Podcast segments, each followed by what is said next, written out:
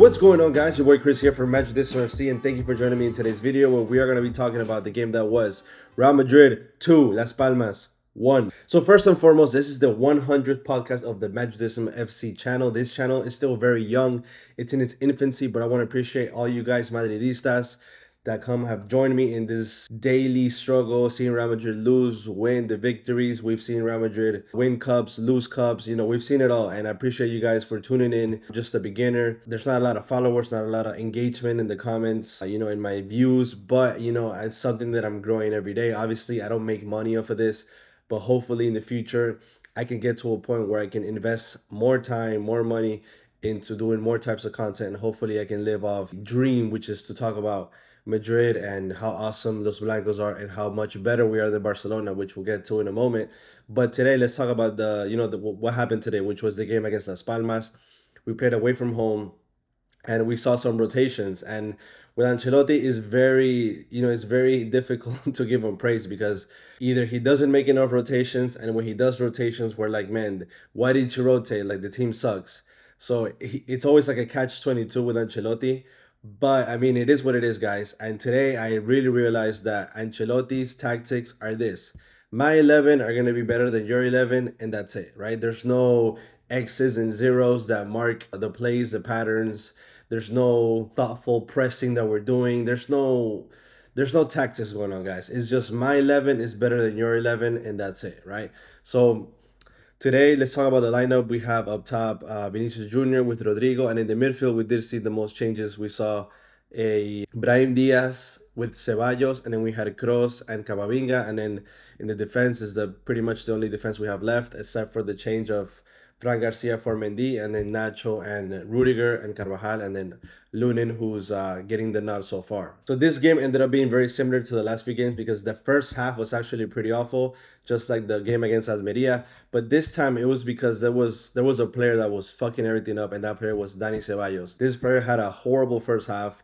He was uh, missing a lot of passes. He was trying things. He seemed very slow. I saw a stat on Twitter that was like comparing the pass accuracy between Kroos, Camavinga, and Ceballos, and both Camavinga and Kroos were probably at the high 90%, and then Ceballos was, was at a 77% when it comes to his passing accuracy, which is pretty horrible. But the worst part about him is just his physicality. He has no energy. He really does not uh, make for a person who closes the gap between the, the midfield and the forward line. And Ceballos needs to get the, the treatment, the secret, the mentality that Isco went through because Isco was in a very similar situation a few years ago in Real Madrid.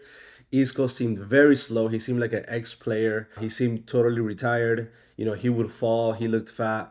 But Ceballos, obviously being a lot younger than Isco than what he was a couple years ago and not being fat, but Ceballos' physicality is not good, right? So we see Isco right now playing with Betis, and he seems like a totally new player. His physicality is probably even better than what it was when he was younger.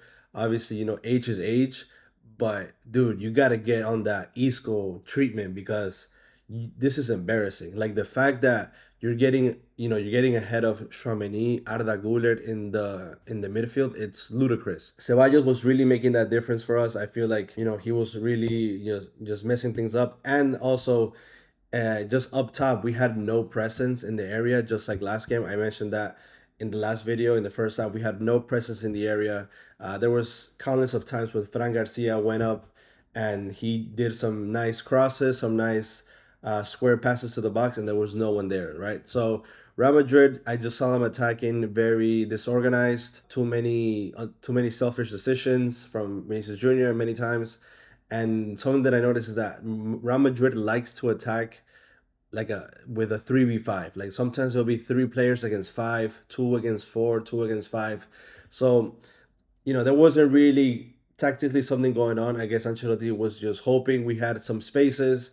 And las palmas is a team that he even said it in the in the press conference at the end that is a team that hasn't conceded many goals in the first half and they're very organized. I guess Ancelotti, just like a veteran boxer, he was just waiting for the team to kind of, you know, get tired, and then Real Madrid will eventually find find its opening, and that's honestly what it's his game plan probably every game, right? It's a miracle if we get ahead in the beginning. I feel like that's never the way he he thinks things are gonna go, but if it happens, it happens, right? So you know, first half we didn't get granted a lot of spaces, but in the second half we actually got a wake up call, right? Usually this is this is how it works. Real Madrid usually does not start uh, beating teams in the beginning.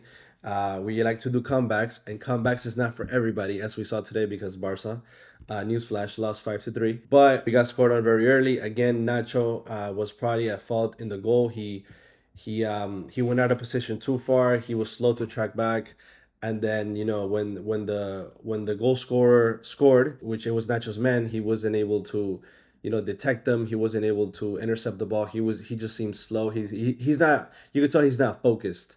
And uh, unfortunately that happened. And Real Madrid had to, you know, wake up, make some changes. We had Ancelotti bring in Joselu. We had Ancelotti also bring in Valverde, and thankfully he brought in Joselu because we needed some presence up top. And I feel like that really made things a lot better for us. It opened up a lot of spaces, just like it did last game. Vinicius Jr. seemed a lot better. He actually had a nice nutmeg. Uh, he had a very nice assist to Carvajal, which was a disallowed goal, and it seemed like it was rightly disallowed. But I mean, Vinicius Jr. is so frustrating to watch sometimes because he tries the weirdest finish for a situation that requires something more simpler but I feel like he thinks he's so good that he knows he's like, you know what? I can afford myself to do a crazy finish that might not go in, but I'm so good that I'm able to generate this opportunities time and time again. So my time will come. And now we saw that happen three times because the first two times he he got into very good areas and he wanted to chip the goalkeeper while he was super close to the goal while the ball was bouncing. It was virtually impossible because the goalkeeper is a tall dude. He had a, a crazy ass hop and he couldn't even, you know, chip him because it's it's ludicrous. You're not gonna do it. One of those chances actually went like over the goal, like literally like way over, not even close. So had he just finished it normally on the floor, I think it would have gone in. You know what I mean? At least one of those two would have gone in.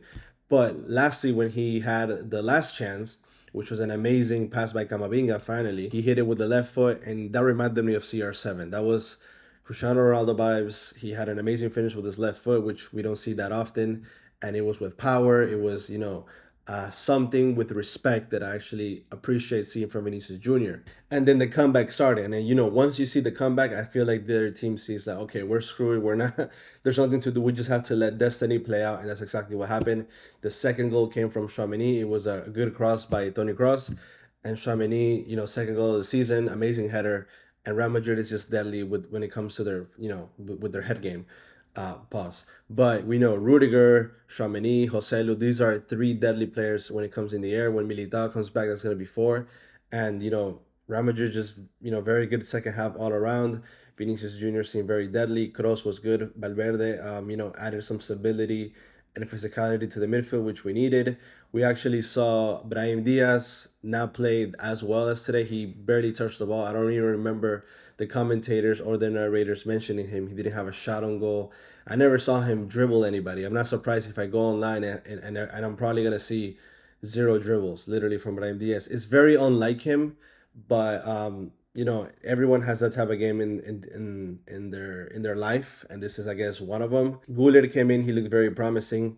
Uh, he almost got a goal. I'm very surprised he mishandled that first touch towards the end of the game because had he had a good touch i'm pretty sure he would have finished it because we've seen him in the little bit of that he's played. He has very good uh, ball handling skills. First touch is always amazing uh, first pass, like first touch pass, amazing as well. He had one towards Joselu. Carvajal did good. I thought he wasn't as good in the first half, but Carvajal had a very uh, awesome game. But honestly, the stands out for me today was Vinicius Jr., Toni Kroos, and Tchouaméni, obviously, for the goal. And today was Tchouaméni's birthday, so awesome, you know, good news with uh, scoring on his birthday. And I think it was a very well-rounded game from Real Madrid at the end of the day. We're getting the points. You know, it's not being very easy you know, this last few games, Real Madrid has had a very kind of a rocky start, but you know, we're, we're getting the points, which is what matters. But you know who's not getting the points? It's Barcelona, right? So let's kind of switch gears to our eternal rival, which is Barcelona. Uh, we saw Barcelona lose 5 3. Okay.